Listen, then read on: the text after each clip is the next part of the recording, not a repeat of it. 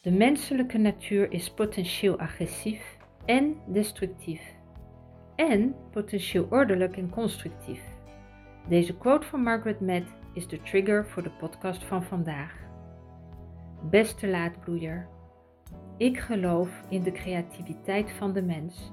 Ik geloof dat wij in wezen allemaal creatief zijn en dat we onszelf altijd tevoorschijn kunnen toveren.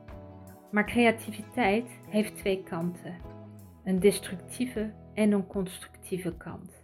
Het is daar meestal chaos.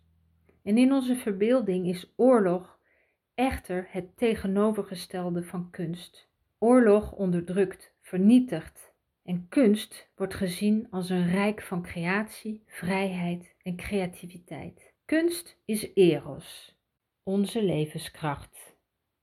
Oorlog is thanatos, het instinct naar vernietiging en dood. Deze twee krachten zitten in ieder menselijke psyche en dus ook in dat van jou en in dat van mij. En misschien herken je die twee componenten van de creatie en destructie wel in jezelf. Die momenten waar je het ene moment bouwt aan iets heel moois, een relatie, een project of zo, en het andere moment het liefst alles kapot maakt, om vervolgens weer opnieuw te beginnen. En soms doen we dat ook van onszelf naar onszelf toe. Dat we ja, een verlangen hebben in iets, dat we zeggen van oh, dat ga ik nog in de wereld neerzetten. En even later een autodestructieve neiging hebben om het toch maar niet te gaan doen. De enige zekerheid die we hebben is dat we op een gegeven moment Thanatos in het gezicht zullen kijken of in de ogen eh, durven te kijken. We worden geboren en we gaan dood. Dat is een feit. En iedereen weet het. En toch zijn er maar heel weinig laadbloeiers die Thanatos in het gezicht durven te zien of in de ogen durven te kijken. Ik weet niet wat de uitdrukking is in het Nederland. Regardez dans les yeux. Regardez la mort en face in het Frans. En waarschijnlijk vind jij het ook een lastig onderwerp. En misschien niet. Zo niet kun je sowieso al diepgaandere gesprekken aan. Maar stel dat je ja, toch ergens het nog een beetje een taboe vindt om het erover te hebben. En dat je liever praat over koetjes en kalfjes. Of wat er allemaal wel of niet goed aan gaat in je leven. Misschien over je laatste uitstapje of potje bridge of tennis met kennissen. Het lekkere etentje wat je hebt gehad.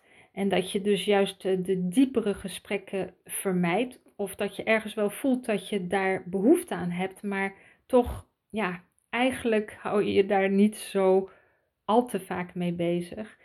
Dan heb je toch te maken met Thanatos op sommige momenten van je leven. En je hebt die oorlogen, je hebt die drama's meegemaakt, je hebt Thanatos al meerdere keren als laadbloeier in je leven vu en face, hè, uh, voor jezelf zien staan.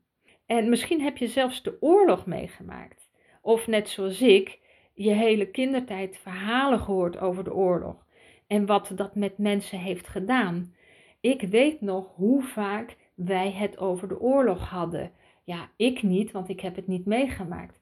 Mijn moeder is ook na de oorlog geboren. Maar er werden verhalen doorgegeven.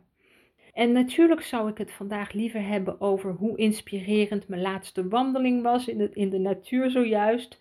Hè, en hoe ik op zoek ga naar inspiratie en je daarin meeneem, zoals ik ook de afgelopen podcasts heb gedaan. Alleen voelt dat vandaag even niet goed. Hè, vandaag zit ik met mijn hart en hoofd bij de oma van mijn dochters geliefde, Nicolai. Zij leeft in Kiev en twee weken geleden zei ik nog tegen Nicolai Zeg, zou je oma niet naar Zwitserland laten komen? En op dat moment geloofden weinig mensen nog dat het zover zou komen, waar we nu in zitten sinds gisteren. En zij ook niet. Dus ze zit daar, in Oekraïne. En wij houden ons hart vast dat ze veilig blijft. Dus Eros en Thanatos dansen elk moment in ons leven. Ook al zouden we liever, zoals ik vandaag, het over de natuur hebben, de inspiratie en de wijsheidspareltjes die uh, ik al in mijn leven heb mogen ontdekken, et cetera, et cetera. En ja, dat is dus ook voor jou. Eros en Thanatos dansen elk moment ook in jouw leven. En uit hun dans, in jou en in jouw leven, in de gevechten die in jouw innerlijke leven en uh, ontstaan, um, ja, daar, uit die dans ontstaat ook een unieke creatie. Een parel van wijsheid, een diepgaande boodschap van jou aan de wereld.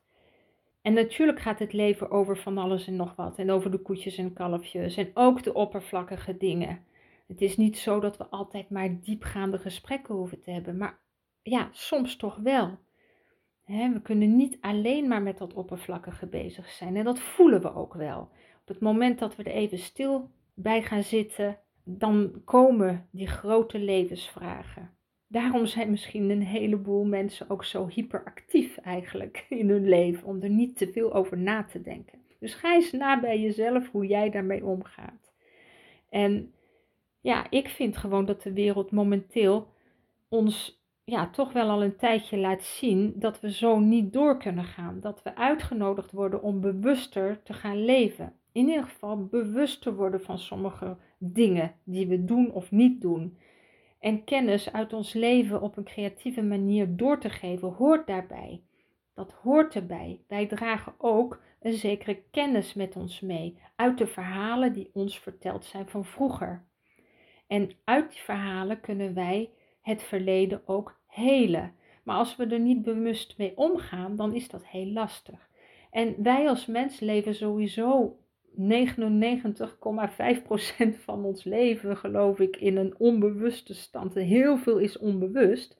Maar het idee is om toch dat, eh, dat onbewuste bewuster te maken. Zodat we daar ook bewustere keuzes in durven te maken. Keuzes die echt matchen, passen, afstemmen met onze innerlijke wijsheid. En als je kijkt naar de eerste verhalen Ehm, die mensen met hun kunstwerken uiten, die hadden heel vaak betrekking op de herdenking van oorlogshandelingen of uh, overwinningen van stammen in gevechten tegen elkaar, over jacht en macht.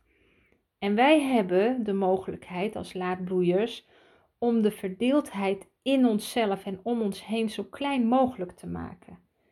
we hebben nu net twee jaar pandemie meegemaakt. We zijn er nog niet helemaal uit, maar ja, het gaat wel weer een beetje open. en daar zag je zoveel verdeeldheid.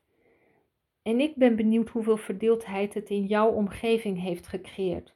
Of ben je er juist heel bewust mee omgegaan en zoveel mogelijk ervoor gezorgd dat je vrede had met je eigen keuzes en die van anderen om je heen, ook al waren die tegenstrijdig.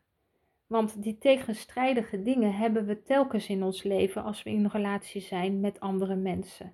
Daar ontkomen we eigenlijk niet aan. Maar hoe ga jij om met die tegenstrijdige krachten in jezelf en om je heen? Eros en Thanatos. En jouw eigen waarheid. En in hoeverre wil jij je eigen waarheid opleggen? En in hoeverre uh, ja, wil je jezelf verdedigen, et cetera, et cetera. En ik heb daar geen persoonlijke mening over of zo. Hè? Het gaat mij erom dat elke laadbloeier voor zichzelf bepaalt wat zij diep in zichzelf koestert. Wat koester jij als laadbloeier? Maar dat misschien door drama's, irritaties, tegenstrijdige situaties in je leven ervoor hebben gezorgd dat je dicht bent geklapt.